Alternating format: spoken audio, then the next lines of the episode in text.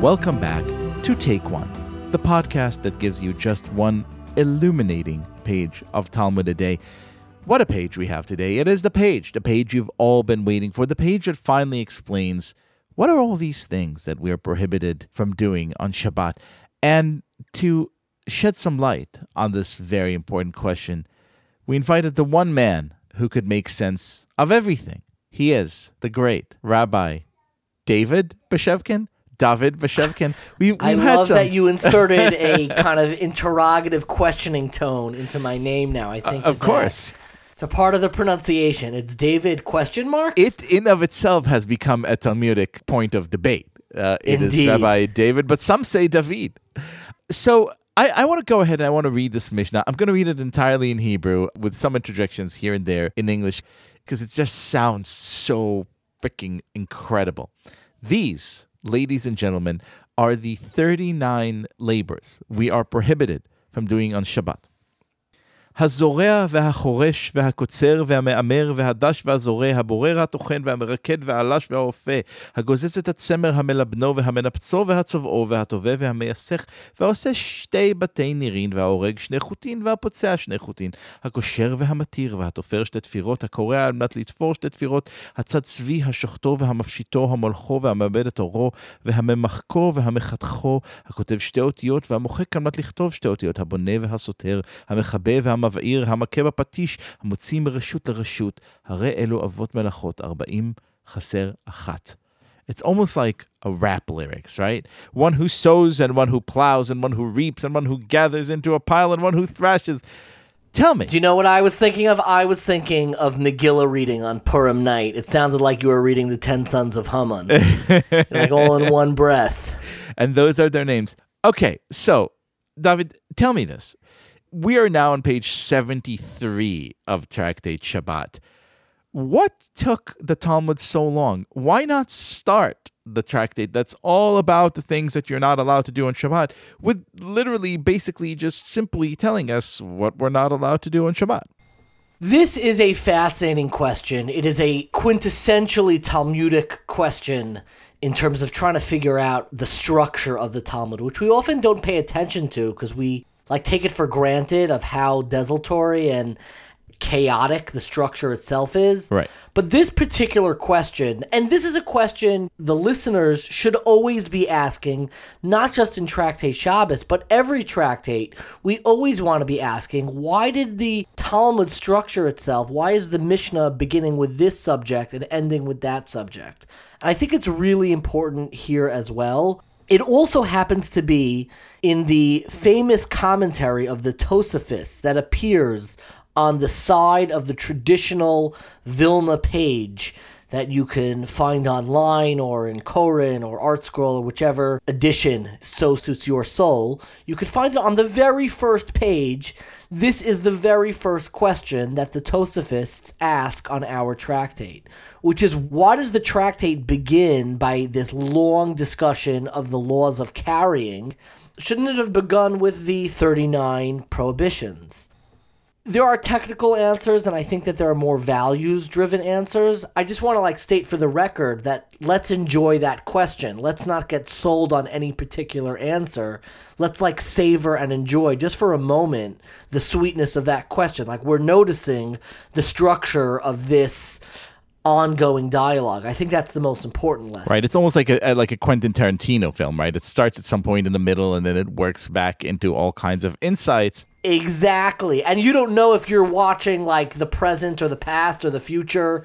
That's that's the best part of Tarantino and I think in a very, you know, distant cousin analogy to Talmud, I don't know if Tarantino got his inspiration from there, but absolutely. Well, he does live in Tel Aviv now and, and has a, an Israeli son, so he's close. Nuh-uh. Oh yeah, yeah. You didn't know that? I he had married no an Israeli idea. an Israeli woman. He lives in Tel Aviv. They just welcome a baby boy who had a bris, and now here we are. He's probably studying Talmud as we speak. As we speak right now. What a delicious fact that we did not sign up for. That's a bonus to all the listeners out there and to myself. Another Tarantino Talmud connection that certainly I did not know. And so tell me, do you have a favorite explanation uh, or a favorite kind of spiritual theory of what this structure is supposed to do for us? Yes, I think that we begin deliberately with the laws of Hotza'a, which is translated as carrying, as movement, because the most prototypical like the archetype for all of the prohibitions is the laws of carrying. Because the word Shabbos, if you look at the word, Shabbos has the same letters, shin base, as to return, like teshuvah. Shabbos is all about returning to that inner space and that inner core identity, whether it's your core communal identity, core individual identity, familial identity. It's about returning to that inner equilibrium, that core space that we each have inside of us. And I believe that paradigmatic of that is the concept and idea of not carrying and transgressing communal boundaries. That's the starting point. And we have all of this case law that elaborates on that because it's also one of the most confusing and complex. But once we finish all of the case law related to carrying as the paradigmatic prohibition of Shabbos. Shabbos as return to self. Shabbos as retreating and embracing the internal boundaries of ourself. Once we are finished with that, which we have just completed all of the iterations and case law related to carrying, now we can approach and discuss the larger details of all of the prohibitions. And those are the 39 malachos. I love that. So, in other words, had we simply started by saying, okay, everyone, listen up. Uh, there will be no sowing and no plowing, no reaping, no gathering sheaves into a pile, no thrashing, no baking, no kneading. I'm reading from this list here. No untying a knot, no sewing two stitches together, no tearing fabric in order to sew two stitches, etc., etc.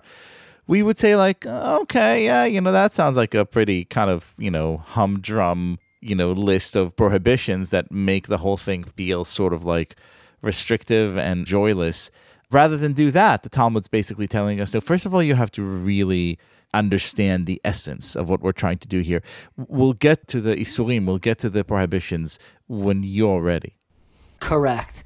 Shabbos is about returning. It's about figuring out where are the core boundaries of your identity, building them and returning to them once a week. Because as we already saw earlier in the tractate, the 39 main categories of prohibition derive from the 39 creative actions that created the tabernacle when the Jews were in the desert, like a temple of sorts. And as, you know, Rabbi Abraham Joshua Heschel so beautifully describes in his book, The Sabbath, if the 39 creative acts are what created this temple and palace in space in biblical times, then abstaining from these 39 creative acts are what create an enduring temple in time for all generations. And that's what Shabbos is. It's not about doing, it's about returning and being and embracing that core identity. Amen Selah. Rabbi Bashevkin, we're recording this on a Thursday afternoon. I'm just so happy it's almost Shabbos especially now, I feel like I'm stretching out my hand, even to grab a hold of Erev Shabbos Friday. I already have my hand stretched out, and there's nobody I'd rather be stretching out my hand with than with you, my dear friend. Same here. Thank you so much, as ever, for making us a little bit more enlightened and a little bit more hopeful. My absolute pleasure. Have a great Shabbos.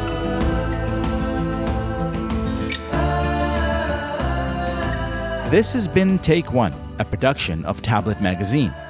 If you enjoy this show, please go and rate and review us on iTunes or whatever platform you use to listen to podcasts.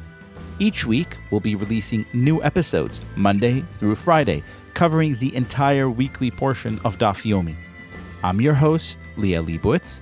Our producer is Josh Cross, and our editor is Paul Ruest. For more information, go to tabletmag.com slash take one or email us at takeone at tabletmag.com. I hope we've made your day a little bit more Talmudic, and we'll see you again soon.